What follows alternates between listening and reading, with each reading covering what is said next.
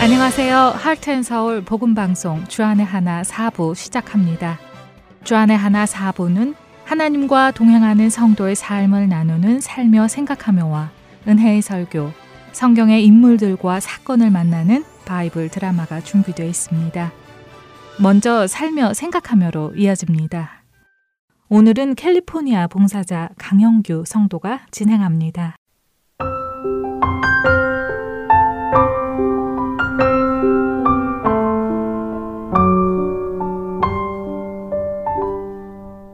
교회 성도분의 시아버님께 중풍이 왔다는 소식을 듣고 함께 기도를 하였습니다. 기도를 하던 저의 마음에는 누군가가 가서 성경도 읽어드리고 찬양도 같이 하고 복음을 전해드려야 한다는 마음이 생겼습니다. 그러나 제가 사는 곳과 가깝지도 않고 저의 직장에서도 멀리 떨어진 곳에 사시는 분이시기에 제가 갈 생각은 하지 않고 사시는 곳 가까운 교회에서 복음을 전해줄 분이 계시기를 기도하였습니다. 5, 6개월 정도 지난 후에 예배를 마치고 나오던 중 그분의 아드님을 만나게 되었습니다. 안녕하세요, 집사님. 아버님의 건강은 어떠신지요? 아버님 사시는 곳 근처에 계신 분들 중에 누군가 복음을 전하시고 찬양도 해주실 분이 나오시기를 기도하고 있습니다. 라며 위로의 말씀을 드렸습니다. 그런데 그 말을 마치고 돌아서는 저의 마음에 마치 하나님께서 복음도 전해주고 찬양도 해줄 그 누군가가 왜 꼭 다른 사람이어야 하니 너여서는 안 되겠니? 하고 물으시는 것처럼 느껴졌습니다. 그런 질문이 제 마음속에 떠오르자 저는 그 질문에 대한 대답을 혼잣말로 하기 시작하였습니다. 하나님, 거기는 제가 가고 싶어도 너무 먼 곳이라 갈 수가 없습니다. 요즘 기름값도 많이 올랐는데 그 멀리까지 가기가 쉽지 않지요. 혹시라도 저의 출퇴근길 주변에 사신다면 모를까요? 하며 제가 왜 그 사람이 될 수 없는지에 대한 이유를 늘어놓았었죠. 그리고 얼마 후 다시 그 아드님을 예배 후에 마주치게 되었습니다. 중풍을 맞으신 아버지의 안부를 묻다가 지나가는 듯이 제 입에서 아직도 아버님은 그 동네 사시지요? 하는 물음이 나왔습니다. 그랬더니 아드님께서는 얼마 전에 이사를 하셨다며 어디에 사시는지를 알려주셨습니다. 그분의 아버님이 새로 이사를 오셔서 살고 계시는 곳이 바로 제가 퇴근하며 집으로 오는 길 바로 중간에 있었습니다. 잠시 돌아가야 하는 것도 아니고 집에 오는 길에서 길 하나도 더 돌아올 일이 없는 곳으로 이사를 오셨던 것입니다. 순간 이것은 하나님께서 하시는 일이다 라는 생각이 들었습니다. 순종하기로 마음을 먹고 매주 목요일 퇴근길에 들러 성경을 읽어드려도 될지 여쭈어 봐달라고 말씀을 드렸더니 그 주부터 바로 와달라는 답변을 들었습니다. 그렇게 퇴근길에 들려 복음서와 사도행전 그리고 로마서까지 읽어드리며 어느덧 1년 반이라는 시간이 지나고 있었습니다. 매주 만날 때마다 성경을 읽어드리고 복음을 전해드렸지만 그분 영혼의 복음이 온전히 들어갔는지는 저로서는 알 수 없었습니다.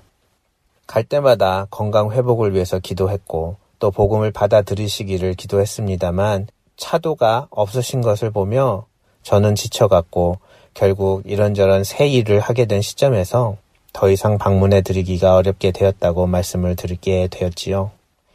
마지막으로 한 번 더 복음을 전하고 찬양을 드리고는 나왔습니다. 그 후에 시간이 흐르고 교회 안에서 여러 일을 감당하다가 모종의 사건에 연루가 되어 오해를 뒤집어 쓰고 더 이상 견디기 힘든 상황이 되었습니다. 저를 오해하고 모함한 사람들은 모두 멀쩡한데 저만 그 안에서 고통을 당하고 있으니 그 억울함이 이루 말할 수가 없었습니다. 그래서 이제는 교회를 옮겨야 되겠다라는 생각을 하고 있었지요. 그러던 중에 성경을 읽어드리던 그분이 결국 소천하셨다는 소식을 전해 들었습니다. 그런데 제 마음 안에는 갈등이 생겼습니다. 소천하신 분의 아드님 부부가 저와 같은 교회를 다니니 장례식에 분명 교인들이 올 것이고 그 중에는 저를 모함하고 힘들게 한 분들도 계시다는 생각에 이 장례식에 가야 하나 말아야 하나 하는 갈등이 생긴 것이었습니다. 그러나 마지막 배웅을 하는 것이 옳다고 생각이 들었기에 저는 장례식에 참석하였습니다. 장례식장으로 운전을 하며 가는 저의 눈앞에 소천하신 그분의 환하게 웃으시는 모습이 잠시 지나쳤습니다. 장례식에 도착하니 성도들이 저를 피하는 느낌이 역력했습니다. 그 많은 사람들이 모였는데 저는 혼자 앉아서 장례 예배를 드렸습니다. 장례식이 시작되고 고인의 살아오신 생애를 담은 영상이 나오기 시작하였습니다. 그분이 살아생전 웃으시며 찍으신 사진을 처음으로 보게 되었지요. 저는 그분이 중풍으로 한쪽 안면에 마비가 온 이후에 처음 만나 뵈었기에 활짝 웃는 모습을 본 적이 한 번도 없었던 것을 깨닫게 되었습니다. 아까 운전하며 오던 길에 떠오른 환하게 웃으시던 그 모습을 저는 실제로는 본 적이 없었던 것이었죠. 마치 하나님께서 그분이 이미 천국에 계심을 제게 알려주신 것 같다는 생각이 들었습니다. 장례를 집도하시는 목사님의 말씀 가운데에 교회에서 전도 방문을 많이 해주셨고 고인은 그때마다 구원의 확신을 확실하게 고백하셨다는 말씀을 들었습니다. 저는 모함을 받아 떠나고 싶었던 이곳에서 보이지 않았던 하나님의 사람들이 나의 뒤를 이어 방문하시고 전도하시고 구원의 확신을 얻게 하셨다는 것을 보며 그간의 시간들이 결코 헛되지 않았음을 깨닫게 되었고 어쩌면 지금 받고 있는 오해는 예수님의 몸된 교회를 찢으려는 사탄의 움직임이 아닐까 생각하게 되었을 때에 시편 23편 5절의 말씀이 떠올랐습니다. 주께서 내 원수의 목전에서 내게 상을 베푸시고 기름으로 내 머리에 바르셨으니 내 잔이 넘치나이다. 그 장례식의 자리에서 원수의 목전에 잔치상을 베푸시는 하나님, 내 머리에 기름을 바르시고 나의 잔을 넘치게 하시는 하나님을 다시 만나게 되었습니다.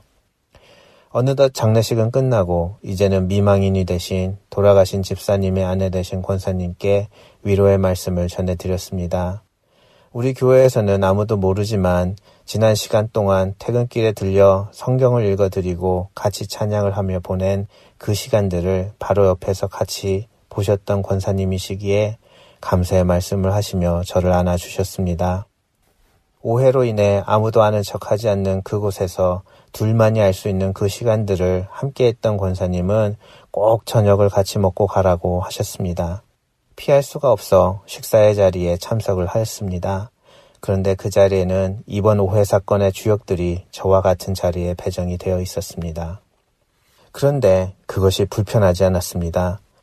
저를 오해하고 저를 피했던 그분들과 같이 앉아서 아무렇지도 않게 식사를 할 수 있었습니다. 그때에 다시 한번 하나님께서는 원수의 목전에서 상을 베푸시는 분이라는 말씀이 또 떠올랐습니다. 잔치상을 원수 앞에서 차려주시는 주님이라는 말씀이 그때 얼마나 감사한지요? 그리고 그 가운데에서 하나님께서는 더 중요한 사실을 알게 해주셨습니다. 그것은 지금 저를 모함하는 사람들이 나의 원수가 아니라 이런 일을 통하여 주님의 몸된 교회에 상처를 주기 원하는 공중권세 잡은 자가 정말 원수인 것을 말입니다. 다음 날로 저는 오해의 근원이 됐던 분들을 찾아갔습니다. 두려운 마음이었지만 사실만을 말씀드리기 위해 했었고 제가 잘못한 부분이 있다면 그 또한 겸허히 받아들이겠다고 고백하였습니다. 그렇게 저는 하나님의 은혜로 그 위기를 넘어가게 되었습니다. 교회 안에, 가정 안에 하나 되게 하는 것을 깨기 위한 사탄의 공격은 참으로 교묘하였습니다. 나를 억울하게 만들 경우 대부분의 경우는 내가 떳떳하기에 오히려 크게 반발하며 큰 싸움을 만들게도 합니다.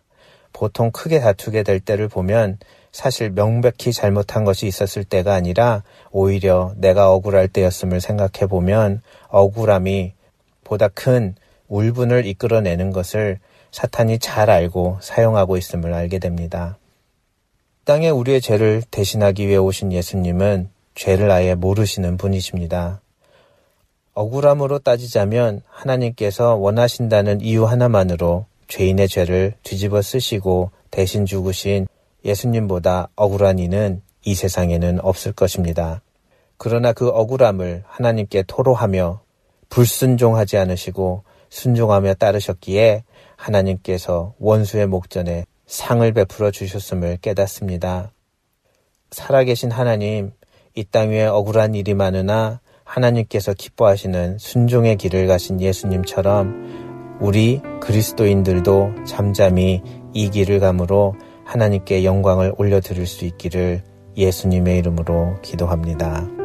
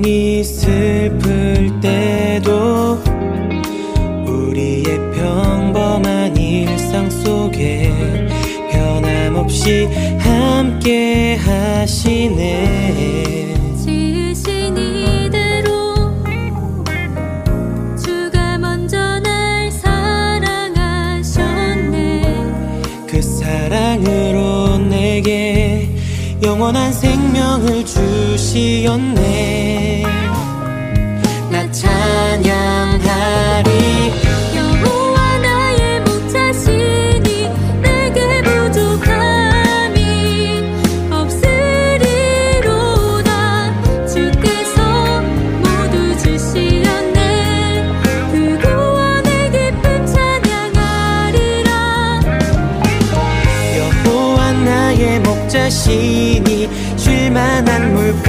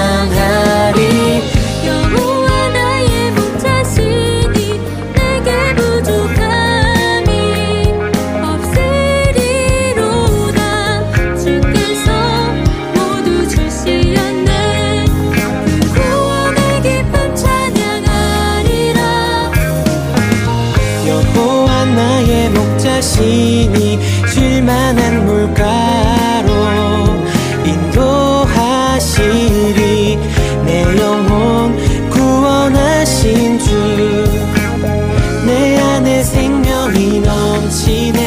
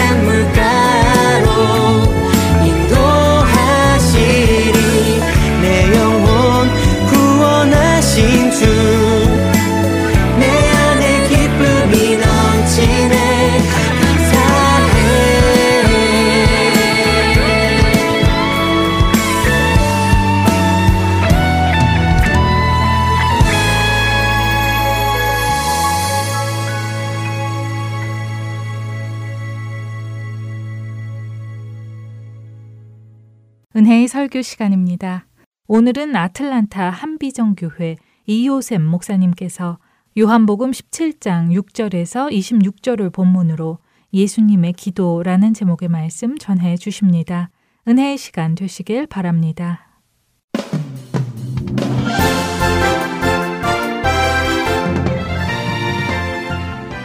오늘 말씀은 예수님께서 이 땅에서 사역하실 때 마지막 부분에 십자가에 못 박히기 전에 기도하시는 내용입니다. 기도의 전문이 그대로 실려 있어서 이 기도의 내용으로 따라서 우리가 또 더더군다나 예수님을 더 깊이 알 수 있는 그런 내용을 우리가 오늘 대하고 있습니다. 오늘 특별히 예수님께서는 이 기도를 시작하셔서 말씀하시면서 오늘 본문 6절 가운데서는 이렇게 말씀하십니다. 세상 중에서 내게 주신 사람들에게 내가 아버지 이름을 나타내었나이다. 그들은 아버지 것이었는데 내게 주셨으며 그들은 아버지의 말씀을 지키었나이다. 여기서 시작합니다. 아, 이 말씀 속에 기도 속에서 이 기도가 누굴 위해 하고 계시는 기도인가 하는 거 분명히 드러납니다. 세상 중에 살고 있는 예수님의 것들. 뭐 제가 표현을 것들 했으니까 뭐 물건이 아니라 사람이죠. 세상 중에 있는 사람 중에서 예수님을 믿는 사람들, 예수님의 제자들을 위해서 기도했다는 것을 우리 금방 알 수 있습니다. 이 표현하면서 원래는 아버지의 것이었는데 아버지께서 아들에게 주셨나이다 이 말씀을 하십니다. 그러면서 이들은 이제는 내 것입니다 하고 얘기합니다. 오늘 표현 속에서 아버지의 것이었는데 내게 주셨으며 하는 내용 속에서 깨달을 수 있는 건 뭐냐면 예수님을 믿는 사람들을 예수님 말씀할 때 내 것이라고 얘기하고 있는 것입니다. 이것이 굉장히 중요하다고 저는 생각이 듭니다. 오늘 메시지 중에서 참 중요한 메시지인 것이 무엇이냐면 우리 하나님께서 하나님 사랑하는 사람들을 선택하시고 부르셔서 내 것이라고 하신다는 것입니다. 오늘 이 말씀이 더 중요한 게 왜 그러냐면은 우리가 인생을 살아가면서 누구 것이 되느냐가 되게 중요합니다. 되게 우리가 당신은 누구의 것입니까? 이렇게 보면 당황스러울지 모르겠습니다. 그렇죠? 그러나 당신 누구십니까? 하고 물어보면 우리 정체성에 대한 답변이 나옵니다. 자신은 누구라고 생각하십니까? 하는 거죠. 그러니까 우리가 그래서 답변을 이렇게 질문을 받았을 때 나한테 팍 나오는 답변들이 사실은 우리가 나를 찾고 있는 내 정체성인 거죠. 그리고 우리 흔하게 당신 누구십니까? 그러면 직업을 물어보는 줄 압니다. 직업에 대한 value가 내 생각 속에서 크면 나의 정체성을 직업 속에서 찾기 때문에 나는 선생님입니다. 나는 은퇴한 사람입니다. 나는 군인이었습니다. 나는 뭐 회사원이었습니다. 나는 사장이었습니다. 이렇게 나올 수 있겠죠. 어, 우리가 살아가면서 우리 정체성을 그 속에서 찾았기 때문에 그렇습니다. 예. 대개 우리는 제일 먼저 우리가 누군가 찾을 때 내 안에서 찾습니다. 그, 그 답변이 나는 누군가에 대한 답변이 내 안에서 나로 말미암아 내가 한 일로 말미암아 내가 되는 것으로 말미암아 답변하기를 어, 쉽게 하는 것 같습니다. 다른 방법은 다른 사람이 나를 누구냐 하는 것으로도 답변하기도 합니다. 그렇죠? 어떤 사람이 나를 어떻게 보느냐.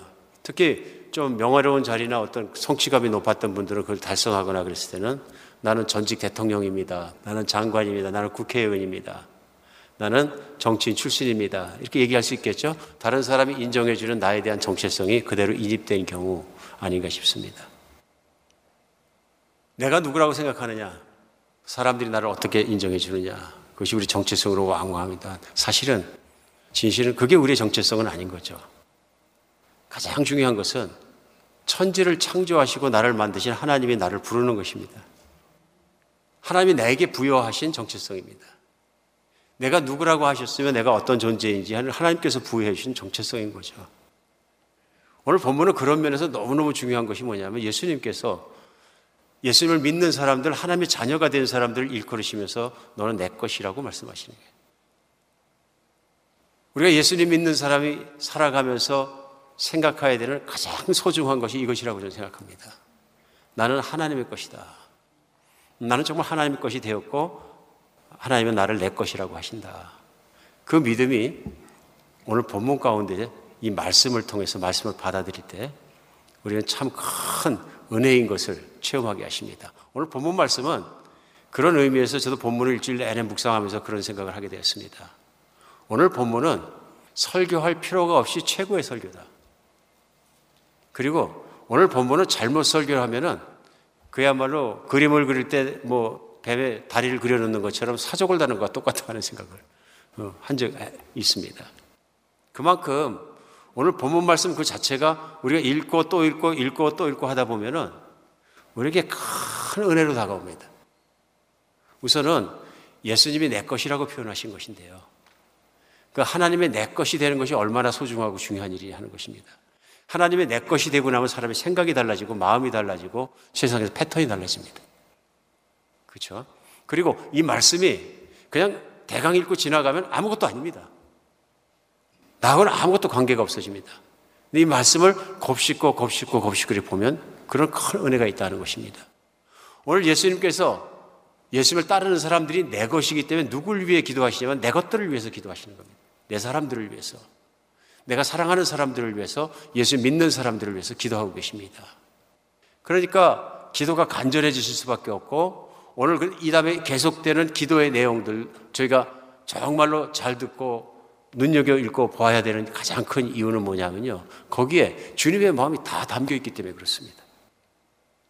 오늘 예수님께서 그런 기도를 하시면서 첫 번째 우선 기도에서 나의 사람들을 위해서 하는 기도에서 원하시는 것이 있습니다. 그 원하시는 것이 무엇이냐면 이들로 하나 되게 하옵소서 하는 기도였습니다. 11절에요. 나는 세상에 더 있지 아니하오나 그들은 세상에 있사옵고 나는 아버지께로 가옵나니 거룩하신 아버지여 내게 주신 아버지의 이름으로 그들을 보존하사 우리와 같이 그들도 하나 되게 하옵소서. 오늘 간절히 기도하신 그 첫 번째 대목이 그건 거죠. 우리가 하나 된 것처럼. 그렇죠? 그래서 예수님께서 기도하실 때 우리가 하나 된 것처럼은 하나님이 하나 되신 것처럼 이들도 하나 되게 하여 주시옵소서. 가장 간절하게 첫 번째 내놓으신 기도하신 내용이 이것입니다. 하나님은 한 분이십니다. 믿으십니까? 하나님은 삼위가 계십니다. 그 말씀은 성부와 성자와 성자로 존재하십니다. 그럼 어떤 분 생각하세요? 세 분이시네. 근데 성경은 분명히 선포합니다. 하나님은 한 분이시다. 이게 신비인 거죠.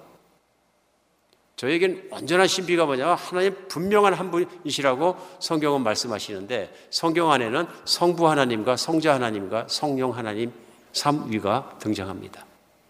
그러나 성경에서는 이 하나님은 삼위가 계시지만 절대로 분리할 수 없는 한 분이라고 끊임없이 하나님의 한 분인 것을 강조하고 있습니다. 오늘 예수님도 하나님 아버지께 기도하고 있는 겁니다. 하나님 아버지께 기도하면서 우리가 하나 된 것처럼 하고 하나를 강조하십니다. 그래서 이것이 하나님 안에 있는 신비입니다. 우리는 이것을 통틀어서 성경에 나오는 단어는 아닙니다만은 하나님을 얘기할 때 우리가 믿는 하나님은 삼위일체의 하나님이시다. 삼위가 계시지만 완벽하게 한 분이신 하나님이시다. 이렇게 믿습니다. 물론 이 하나님이 삼위 되시고 한 분 되신 걸 설명하기에 여러 가지 뭐 메타포도 쓰고 비유도 써서 설명합니다만은 가장 중요한 건 그것입니다. 하나님은 분명 하나이시고 어디도 분열이 없으시고 온전한 하나를 이루신 분이시다.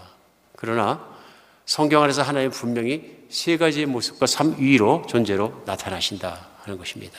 이것은 우리가 믿고 받아들일 하나님의 모습이라고 생각합니다. 우리가 더 어쩔 때는 삼일체 하나님이 신비할 수밖에 없는 게 왜 그러냐면 세상에는 이런 연합이 없습니다. 하나님이 정말로 이렇게 살아가시는 한 분 되신 그 연합이 세상에서는 없다는 것입니다. 완벽하고 흠이 없고 영원한 시간을 통해서 완벽한 하나됨이 세상에는 없기 때문에 그렇습니다. 오늘 그래서 예수님의 첫 번째 기도 내용이 뭐냐면 우리가 하나 된 것 같이 저들도 하나 되게 하옵소서 하는 내용입니다. 오늘 저들은 누구냐면은 그 당시에는 예수님을 믿는 제자들입니다. 예수님을 따르는 사람들이고요. 물론 오늘 드리는 기도의 내용이 그 당시에 예수님을 따르는 제자들에게만 국한되는 게 아니라고 예수님께서 또 기도 중에 말씀하셨어요. 내가 기도하는 것은 오늘 본문 중에 말씀이 저들만 위함이 아니요. 그 당시에 제자들만 위함이 아니요. 그들로 인하여서 나를 믿는 모든 사람들을 위함입니다. 그래서 이 기도의 대상이 내 것들이 누구냐 하면은 당시의 제자들과 제자들이 전한 복음으로 말미암아 예수님을 믿는 오늘 이 세상에서 믿는 모든 사람을 포함해서 내 것이라고 표현하시고 기도하신 내용이죠. 그러니까 여기서 우리가 생각해 볼 때 믿는 사람들로 하나 되게 하옵소서. 지금 현재와 미래와 모든 자녀들을 다 하나 되게 해 주시옵소서. 오늘 기도하는 내용인 것을 우리 알 수 있습니다. 왜 이렇게 예수님께서 간절히 하나됨에 대해서 기도하셨을까요? 또 이 소원을 담아서 기도하시는 가장 중요한 이유가 무엇일까요? 생각할 때 우리 뒤집어 보 생각하면 맞는 것 같습니다. 그만큼 세상은 분열합니다. 그만큼 세상은 분열한 것만큼 불행합니다. 가족도 그렇습니다. 가족이 가족이 되는 것은 한 여자와 한 남자가 만나서 사랑을 함으로 둘이 결혼을 하고 연합해서 가족이 됩니다. 그런데 가족이 불행해지는 것은 가장 불행하는 것은 나누어지고 헤어지는 것입니다. 근데 이렇게 나누어지고 헤어지면 가장 또 피해보고 아픈 것이 누구냐면 두 당사자만 그런 것이 아니라 자녀들이 피해를 봅니다. 자녀들은 하늘이 무너지는 것 같은 아픔을 겪습니다. 그럴 수밖에 없죠. 엄마와 아빠라는 이런 원 속에 자녀가 이렇게 가르쳐서 세상의 풍파로부터 세상의 악으로부터 보호를 받아야 되는데요. 세상은 악합니다. 탐욕스럽고 이기적이고 경쟁적이고 시기하고 정말 그런 것들이 가득 들어있는 것입니다. 그 세상에서 울타리 역할을 해주는 것이 가정이라고 얘기할 수 있어. 자녀는 부모라는 울타리 속에서 보호되고 살아가는 게 당연한 것이거든요. 가족이 무너진다는 것은 자녀가 세상에 그대로 노출되는 걸 의미합니다. 이거 뭐 어렵게 얘기 안 해도 금방 알 수 있죠. 자녀가 어릴 때부터 부모가 헤어지고 돌보지 않는다면 어떻게 되겠습니까? 세상적으로 살아갈 수밖에 없고 세상에서 헤매며 살 수밖에 없다는 것입니다. 오늘 그러면 많은 경우에 왜 그러냐? 분열되는 이유가 뭐냐? 선은 아니라는 것입니다. 분열을 일으키는 것은 인간이 타락했기 때문에 들어온 것입니다. 인간이 타락했기 때문에 이기적으로 변하고 이기적인 것은 탐욕스럽기 때문에 그렇습니다. 나를 채우고 내가 만족하고 내가 가는 길 때문에 들어온 거죠. 그러니까 시기와 경쟁과 싸움과 다툼과 이 모든 것이 일어나는 것이 거기서 일어나는 거죠. 우리 하나님께서 그런 상태로 우리가 하나 될 수 없는 것을 너무나 잘 알고 계셨어요. 인간이 망가졌다는 것, 인간이 타락했다는 것은 결국 뭐냐면 하나님이 애초에 만드신 그 모양이 안 되기 때문에 사랑하며 살 수도 없고 진실한 사랑 속에서 서로 하나가 되고 뭉쳐 살아갈 수 없는 인간이 되어버렸다는 것을 우리 하나님 알고 계셨다는 것입니다. 우리 구원은 단순하게 내가 몸에서 죽으면 천당 가서 그냥 사는 그것만이 아니라 인간의 본질적인 생명의 변화가 있고 본질적인 변화에 대해서 구원이라고 말씀하고 계신다는 것을 알 수 있습니다. 구원은 그래서 타락한 인간이 죽을 수밖에 없는 인간이 하나님의 은혜로 그리스도와 함께 십자가에 못 박혀 죽고 다시 하나님의 것으로 태어났을 때, 하나님의 자녀가 되었을 때, 전반적인, 전체적인, 총체적인 변화가 있었다는 것을, 그 뒤에도 끊임없이 변화해서 온전한 사람으로 바뀌는 것이라는 것을 오늘 알 수 있습니다. 그렇기 때문에 예수님이 아마 예수님의 사람들을 향한 첫 번째 기도 제목은 하나 되게 하옵소서. 인간의 노력만으로는 하나 되게 하는 것이 얼마나 어렵습니까? 오늘 특별한 이 말씀이 누구에게 적용되느냐 하면은 당신은 제자들이고요. 오늘 말씀은 교회에 적용이 됩니다. 교회가 하나 되기 원하시는 거죠. 가정의 공동체도 하나 되기 원하시지만 교회가 하나 되기 원합니다. 근데 현실은 교회가 하나 되는 것이 어마어마하게 어렵습니다. 철저하게 느낄 수 있습니다. 굉장히 어렵습니다. 왜 어려운 겁니까? 그 이유는 분명합니다. 하나님의 뜻이 온전히 이루어지면 교회는 온전하게 하나가 됩니다. 그렇기 때문에 예수님께서 기도하실 때 지금도 교회가 하나 되는 것을 위해서 우리 가정이 하나 되는 것을 위해서 그 모든 것을 위해서 기도하시는 것 아니겠습니까? 그리고 교회가 현실적으로 하나가 되지 않는 이유는 분명합니다. 하나님의 뜻에 거역되는 모습들이 있기 때문에 그렇습니다. 교회 안에 예수님을 믿고 살면서도 성경 충만한 가운데 진리와 사랑으로 하나 되면 이루어져야 되는데 진리와 사랑 속에서 깨어있지 못할 때 이렇게 된다는 것을 알 수 있습니다. 교회가 안 싸우는 것이냐? 아닙니다. 교회 싸웁니다. 다툽니다. 반목하기도 하고 분열하기도 하고 교회는 절대로 싸우는 것이 아닙니다. 이렇게 말하면 저는 이거 위선이라고 믿습니다. 그렇지 않습니까? 교회 다툼이 있고 반목이 있습니다. 그러니까 어느 교회 가면 장로파도 있고 어느 교회 가면 또 특별히 목사파도 있고 뭐 원로 목사님파 새로 오신 담임 목사님파도 생길 수 있고 다투기도 하고 그러다 보니까 뭐 교회 밖에는 어떤 신령한 사람을 따르는 또 어떤 그룹도 생기고 또 그 그룹 때문에 교회 안에 또 말썽이 일어나기도 하고 뭐 싸우기도 하고 다투기도 하고 다 왜 그렇습니까? 결국은 예수님을 바로 따르지 못하는 믿음의 연약함 때문에 그런 것이 아닌가. 누가 뭐라고 설명을 해도요. 사람 안에는 그런 부족한 연약감이 항상 있다는 것을 우리 교회를 섬기면서도 항상 느낄 수 있습니다. 그래서 예수님이 기도해 주지 않으시면 예수님을 바라보고 예수님의 능력으로 하나 되지 않으면 안 된다는 것을 처절하게 느끼는 것이 어쩌면 교회 우리 사랑하면서 살아가는 현장이 아닌가 싶습니다. 그러나 예수님의 소원은 교회가 온전히 하나 되는 것입니다. 교회 하나됨을 위해서 교회를 섬기는 목회자를 리더로 할 일이 많지만 그 중에 중요한 일은 또 그것이라고 생각합니다. 하나됨을 갖기 위해서 교회 작고 큰 일들을 행사를 모든 걸 하면서 객관성을 잘 입증하고 합리적으로 또 같이 참여하고 하는 것도 중요하다고 생각합니다. 우리가 싸우지 않을 수 있는 중요한 이유는 왜 그러냐면은 우리 이걸 기억해야 될 것 같습니다 하고 나눴던 기억이 납니다. 우리는 인생을 살아가면서 수많은 생각과 제안을 하게 되는데 그게 다 옳다고 유지한다면 내가 주장한다면 나는 신앙이 없는 사람인 것 같습니다. 우리 불완전합니다. 하나님만 온전하십니다. 내가 하는 제안이나 제의들이 다 들어지지 않을 수도 있습니다.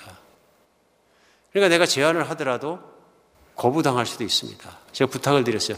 제가 담임 목사더라도 제가 하는 제안이 항상 옳지는 않습니다. 그러니까 담임 목사님 말씀은 파이널이야 이렇게도 생각하지 마시고 어떤 일에 대해서 논의를 할 때는 논의를 했으면 좋겠습니다. 논란을 해서 논쟁하고 싸우지 말고 논의를 해서 결론이 없으면 투표를 하고 그래서 합리적인 객관성을 찾고 합리성을 찾아서 결정하면 서로 수긍하면 좋습니다. 그러나 한 가지 내가 제안했던 게 거절됐다고 해서 어, 저 사람이 나를 거부했다고는 생각하지 마십시오.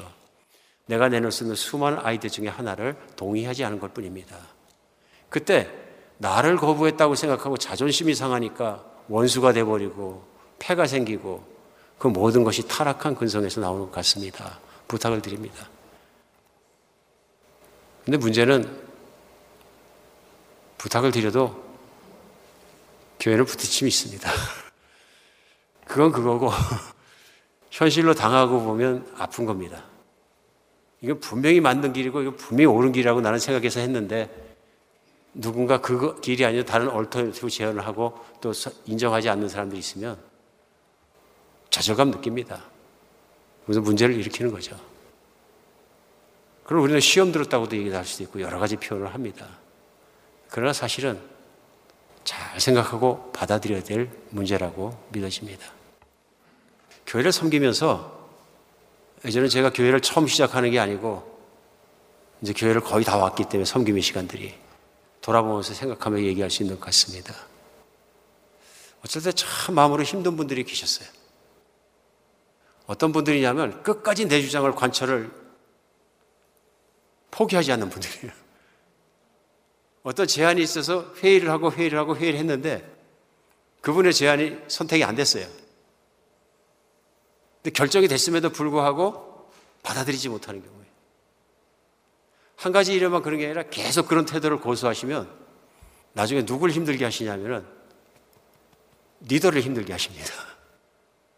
왜냐하면 리더가 동의 안 해주시면 또 반대하시게 되거든요. 리더 안에 두려움이 옵니다. 아, 저분을 원수로 만들어서는 안 되는데. 근데 느끼면은 반대를 했다가는 원수가 될 것 같은 겁니다. 그랬을 때 제가 하나됨을 위해서 그분을 받아들이는 태도를 취하나 의견은 결의했을 때 받아들일 수 없을 때 그냥 제가 그분을 차갑게 대하지 않으려고 노력만 할 뿐입니다. 세월이 흘러가서 그런 분들이 많이 교회를 나가시고 때로는 또 교회가 좀 소란해질 때도 있고 그러다가 또 조용해지고 세월이 지나가고 제가 생각해 봤습니다. 그리고 현재는 후회합니다. 후회하는 게 무엇이냐면 반대하는 분들이 있고 자기 주장이 너무 걷고 어떻게 보면 자기 육신적인 그 자아가 강하고 막 이런 분들이 없잖아 계셨는데 이분들을 더 적극적으로 사랑하지 못한 것을 제가 진심으로 후회합니다. 엄청 후회가 됩니다. 왜냐하면 그분들을 적극적으로 사랑해드리지 못하니까 원수가 되어버립니다. 원하든 원하지 않든 원수로 남습니다. 화가 난 거죠. 참을 수 있고 안 쳐다볼 수 있고 피할 수 있지만 더 적극적으로 나가서 사랑하고 품고 나가는 것은 못했구나. 잘 설명을 드리고 또 품어드리고 또 인내하고 또 같이 가고 사랑하고 제 마음속에서 뜨거운 마음으로 그런 분들 한 분 한 분을 사랑하지 못하고 더 적극 못 나간 것에 대해서 목회자로서 솔직히 죄송하게 생각하고 후회합니다. 우리 주님은 고집스럽고 부족하고 깨어진 그 사람들을 그 십자가의 사랑으로 다 품으셨거든요. 사랑하지 않으면 품지 않으면 한 발 더 나가지 않으면 하나 될 수 없는 그것을 사랑으로 품으셨거든요. 교회가 하나 되는데 진짜로 필요한 것은 다른 것이 아니라 사랑입니다. 오늘 주님께서 이렇게 기도하실 때 주님의 사랑으로 사랑을 해야 품어진다.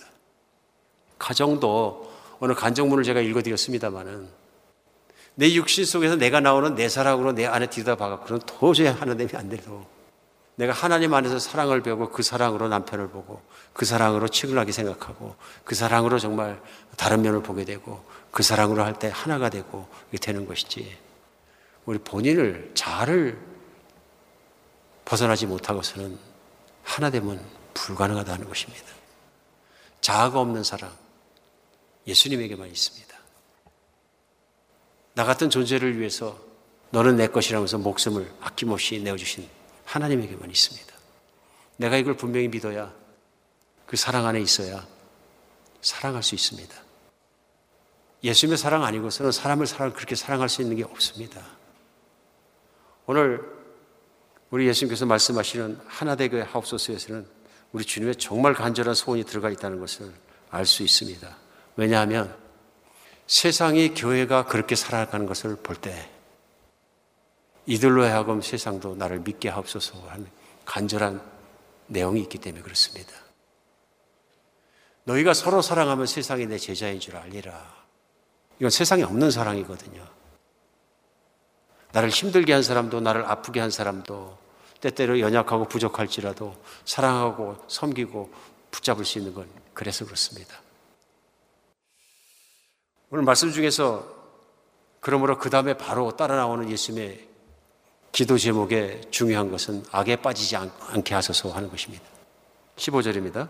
내가 비옵는 것은 그들을 세상에서 데려가기 위함이 아니요 다만 악에 빠지지 않게 보존하기 위함입니다. 오늘 하나가 되지 못하고 분열하고 아프고 막 모든 문제 속에 일어나는 가장 중요한 것은 왜 그러냐면요. 악하기 때문에 그렇다는 것을 아신 겁니다. 예수님이 이토록 간절히 기도하신 이유는 가만두면 사람은 선해지는 것이 아니라 악해지기 때문에 그런 것이라 분명합니다. 오늘 이렇게 간절히 기도하신 이유는 그것인 거죠. 사람이 악한 데 있는 것입니다. 사람이 악하기 때문에 세상도 악합니다. 세상이 악하다는 것은 금방 알 수 있습니다. 이런 세상에서 악하지 않고 하나님의 뜻을 따라 거룩하게 사는 유일한 길은 예수님이 다스려 주시는 겁니다. 그렇기 때문에 예수님께서 오늘 기도하시면서 15절에 악에 빠지지 않고 보존하기 위해서입니다 하고 말씀하시면서 그동안에 바로 말씀하시는 게 뭐냐면 이들을 진리로 거룩하게 하옵소서 하고 17절에 말씀하십니다. 그들을 진리로 거룩하게 하옵소서 아버지 말씀은 진리니이다. 악에 빠지지 않는 가장 중요한 게 뭐냐면요. 진리를 따라 살면 악에 빠지지 않는다는 것입니다.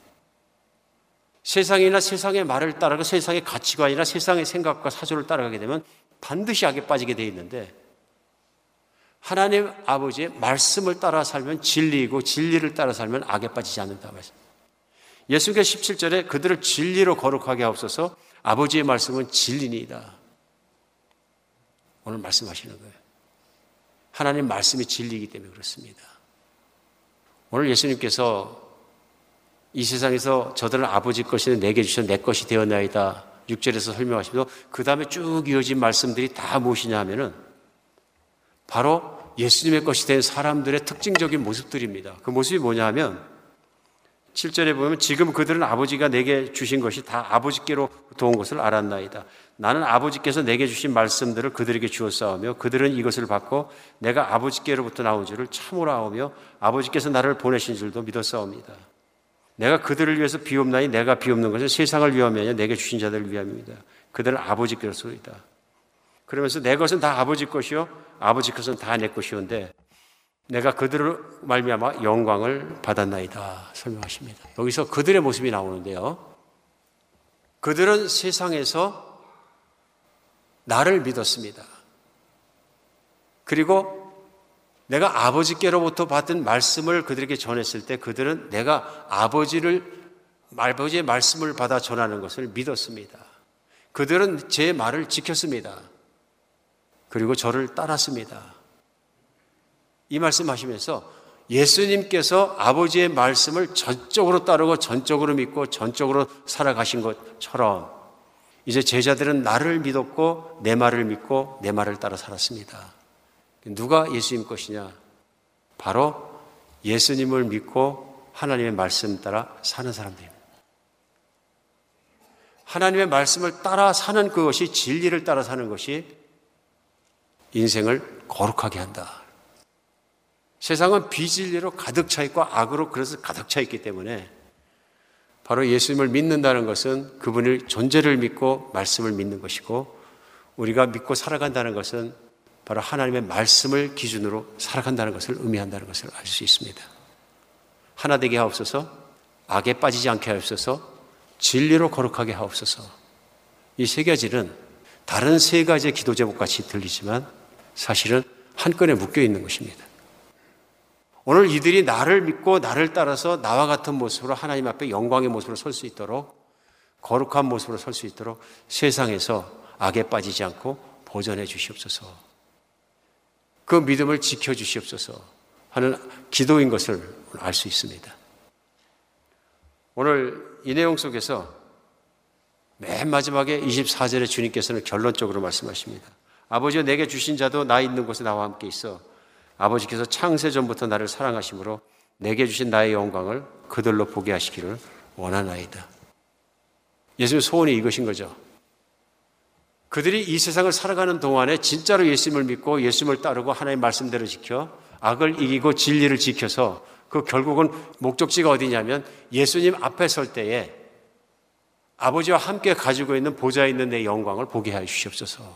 내가 세상을 이긴 것처럼 세상에 있는 나를 믿는 내 사람들도 세상을 이기고 승리자로 서게 하셔서 영광 가운데 세워주시고 나와 함께 그 영광의 길을 가게 하시옵소서 하는 마지막 기도 제목을 우리는 여기서 알 수 있습니다. 예수님의 소원이 이것인 거죠. 세상에서 승리하고 서게 되는 것. 예수님이 기도를 하셨을 당시에 예수님의 제자들은 어려운 처지에 있었습니다. 예수님을 핍박했던 똑같은 세력들이 예수님에게 가했던 것 같은 그런 고통으로 그들을 찾아내고 죽이고 모든 핍박을 했던 그런 시대의 제자들이 살아갔던 것입니다. 그러니 이런 간절한 기도를 안 하시겠습니까? 그런 핍박이 있고 그런 모든 어려움이 있음에도 불구하고 예수님이 아버지의 말씀을 지켜 십자가를 지실 때까지 꼿꼿하게 걸어가셔서 세상을 이기셨으니 이제 제자들도 나를 따르는 사람들도 그렇게 세상에 빠지지 않고 세상으로부터 거룩하게 지키게 해 주시옵소서.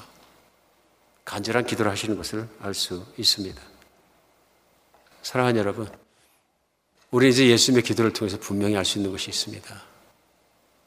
예수님의 소원은 예수님의 영광처럼 나의 참 영광스러운 모습으로 예수님 만나게 되는 것을 원하시는 것입니다. 그 예수님께서 2000년 되면 기도하신 것이 아니라 성경은 보좌 우편에서 우리를 위해 항상 강구하신 제사장이라고 나와 있습니다. 제사장은 원래 이스라엘 백성들과 하나님 사이에서 중재자로 서 있는 예배자입니다. 근데 성경은 예수님께서 바로 이 대제사장이라고 설명을 하면서 우리를 위해 서 계신 분이라고 설명합니다. 우리 예수님은 오늘도 믿는 나를 위해서 기도하신다는 것이 얼마나 큰 일인지 모릅니다. 이게 얼마나 든든한 일입니까? 얼마나 감사한 일입니까? 그 기도 속에는 내가 세상에서 타락하지 않고 세상을 따라가지 않고 악에 소속되지 않고 그 영광의 주님 앞에 서는 그날까지 그것을 인도하고 계신 우리 예수님의 사랑이 진하게 들어가 있습니다. 나를 향해서 그런 사랑이 부어지고 내가 그렇게 살아가는 것을 아는 것만으로도 얼마나 감사합니까? 얼마나 큰 은혜입니까? 그래 오늘 말씀 시작하면서 오늘 본문은 읽고 또 읽고 읽고 또 읽고 읽고 또 읽어보면 다른 설교가 필요 없을 정말 이 말씀이 내 마음속에 그대로 믿어지고 예수님은 나를 위해 기도하시고 예수님은 나를 붙잡고 계시다고 지금도 나를 그렇게 지키신다는 걸 내가 믿기만 하더라도 세상에서 예수님 사랑하고 예수님만 따라가면 모든 것이 안전하다고 얼마나 믿을 수 있는 길입니까? 우리가 신앙의 핵심 중의 핵심이라고 생각합니다. 나는 예수 그리스도의 것이다. 사도 바울이 고백할 때 내가 죽어도 주를 살고 살아도 주를, 주를 사나니 내가 사나 죽으나 주님의 것입니다.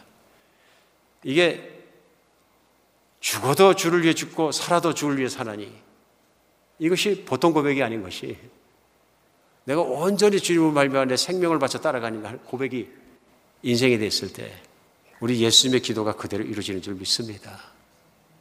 그리고 그것이면 되지 않습니까? 그렇죠? 나를 왜 기도하시는 주님? 내가 보는 시간에나 깨닫는 시간에나 깨닫지 못하거나 못 보는 시간에나 어느 순간에나 심지어는 내가 예수님을 떠나는 순간까지도 나를 위해서 기도하신 하나님을 감사하고 찬양한 내용이기 때문에 더 가슴이 닿습니다. 그 예수님은 나를 사랑하십니다. 그 예수님은 나를 위해서 기도하십니다. 이것보다 더 큰 은혜가 어디 있습니까? 우리가 그것만 알고 그것만 믿더라도 작은 일 때문에 좌절하겠습니까? 형제의 작은 티를 보면서 내가 막 화가 나가지고 막 용서를 하지 못하고 내가 뒤집어지겠습니까? 우리 예수님이 계시기 때문에 우리 세상에서 바르게 살 수 있습니다. 참길로 살 수 있습니다.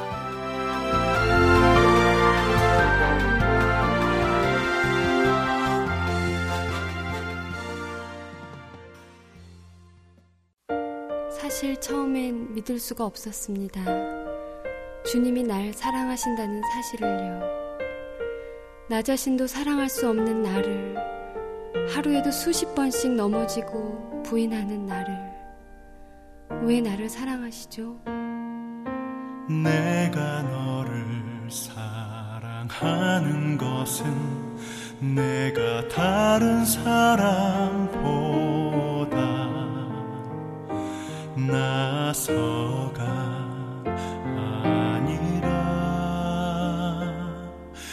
내가 너를 사랑하는데 내가 너를 사랑하는데.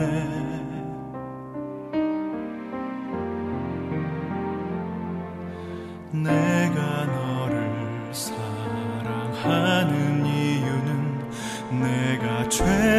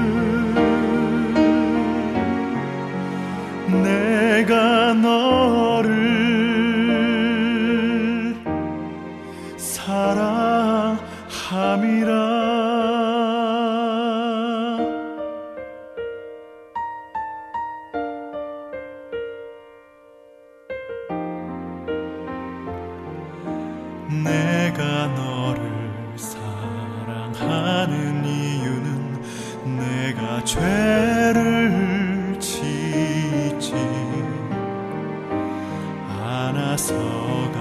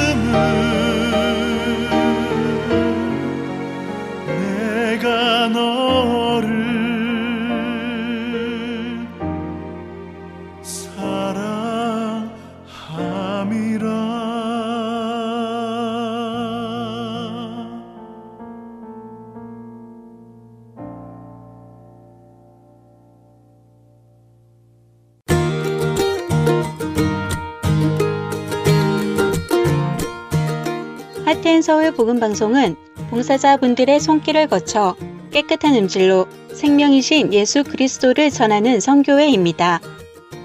방송 프로그램의 자금 제거, 볼륨 작업 등의 도움을 주실 편집 봉사자들을 찾고 있습니다.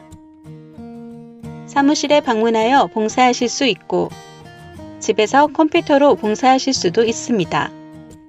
필요한 자들에게 생명의 말씀을 전하는 이 귀한 사역에 참여하실 여러분들을 기다립니다.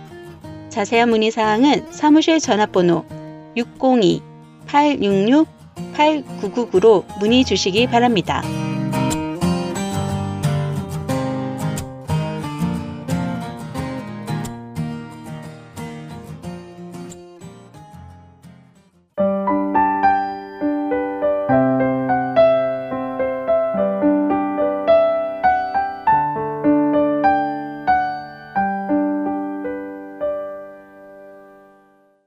성경 속의 인물들과 사건을 만나는 바이블 드라마로 이어집니다.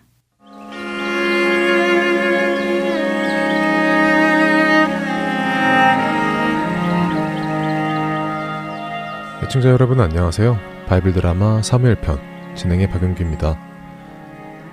요나단의 믿음 있는 행동으로 이스라엘 군대는 블레셋에게 승리했고 그 후로 이스라엘의 힘이 강성해져 갔습니다. 그쯤 사무엘 선지자가 사울 왕을 찾아왔습니다. 사울 왕이시여, 평안하셨습니까? 오, 사무엘 선지자님, 예, 오랜만이십니다. 저야 뭐 요즘 평안하지요. 그런데 어쩐 일이십니까? 하나님께서 저를 보내셔서 사울님을 왕으로 세우셨지 않습니까? 사울님을 왕으로 세우신 그 하나님께서 저를 통해 사울 왕님께 내리실 명령이 있으시답니다. 그러니 사울 왕님은 하나님의 말씀을 들으시기 바랍니다. 아, 그래요. 어, 뭐, 말씀해 보십시오. 하나님께서는 예전에 아말렉이 우리 조상 이스라엘이 애굽에서 나올 때 괴롭혔던 일로 인하여 아말렉을 벌하시겠다고 하십니다. 그러니 사울 왕께서는 이제 백성들을 모아 아말렉으로 가셔서는 그들의 모든 소유를 하나도 남기지 말고 진멸하시되 남녀는 물론 어린아이와 젖 먹는 아기까지 불쌍히 여기지 말고 모두 죽일 것이며 소와 양과 낙타와 나귀도 아깝게 여기지 말고 하나도 남김없이 모두 죽이라고 하셨습니다. 하나님의 말씀대로 행하시기 바랍니다. 아말렉을 치라고요. 하나도 남김없이요. 음, 뭐 그렇게 하지요. 사울 왕은 이스라엘 백성들을 소집합니다. 사울 왕의 소집에 이스라엘 백성들이 전쟁을 하기 위해 모였습니다. 사울은 그들을 이끌고 아말렉 성을 공격합니다. 우리 조상들이 애굽에서 나올 때 괴롭혔던 저들을 모두 처단하라. 우리 조상의 원수를 갚아라. 사울의 명령에 이스라엘 백성들이 아말렉 성을 공격하고 아말렉의 왕 아각을 생포하는 용맹을 보여주었습니다. 하지만 하나님께서는 아무도 남기지 말고 모두 죽이라고 하셨죠. 사울은 아말렉의 왕 아각을 죽이지 않았습니다. 뿐만 아니라 하나님께서는 모든 가축도 아까워하지 말고 모두 죽이라고 하셨는데 이스라엘 백성들은 물론 사울까지도 좋은 가축들을 보고는 아까워서 죽이지 않고 자신들이 가지기 시작했습니다. 아니, 이 통통하게 살이 오른 소와 양들을 다 죽이라고? 아니, 왜? 그러게 말일세. 저기 저 낙타는 아주 튼튼하게 생겼는데 저걸 뭐하러 죽여? 차라리 내가 타고 다니면 좋겠구만. 말이 나온 김에 어차피 죽을 거면 잘잘한 놈 몇 마리 죽이고 괜찮은 놈들은 죽였다고 하고 우리가 집으로 가지고 가는 것이 어떤가?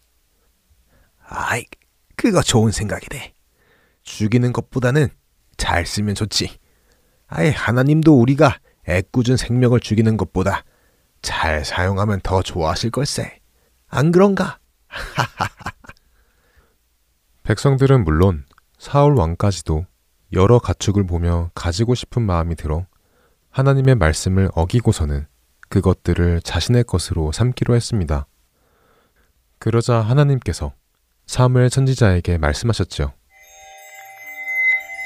사무엘아, 내 백성 이스라엘이 왕을 세워 달라고 해서 내가 그들에게 그들이 원하는 대로 해주면 그것이 얼마나 괴로운 일이 될 것인지를 알게 해주기 위해서 그들이 원하는 대로 왕을 세워 주었지만 그리고 이처럼 사울이 나의 명령을 지키지 않을 것을 알면서도 그를 왕으로 세워 주었지만 역시 불순종하는 그 모습을 보는 것은 기쁜 일이 아니구나.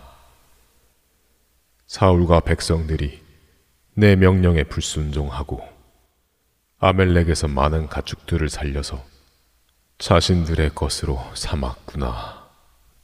네. 아니, 사울 왕과 백성들이 하나님의 말씀에 불순종하고 그런 일을 저질렀다고요. 아유, 하나님. 도대체 이 백성들은 왜 하나님의 말씀에 순종하지 않는 것입니까?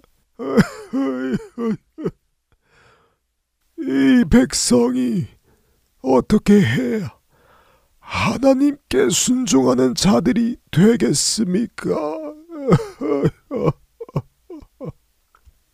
사무엘 선지자는 그날 저녁 백성들을 위해 슬퍼하며 밤새 하나님 앞에서 부르짖었습니다. 그리고 날이 밝자 아침 일찍 사울 왕을 만나기 위해서 길을 떠나지요.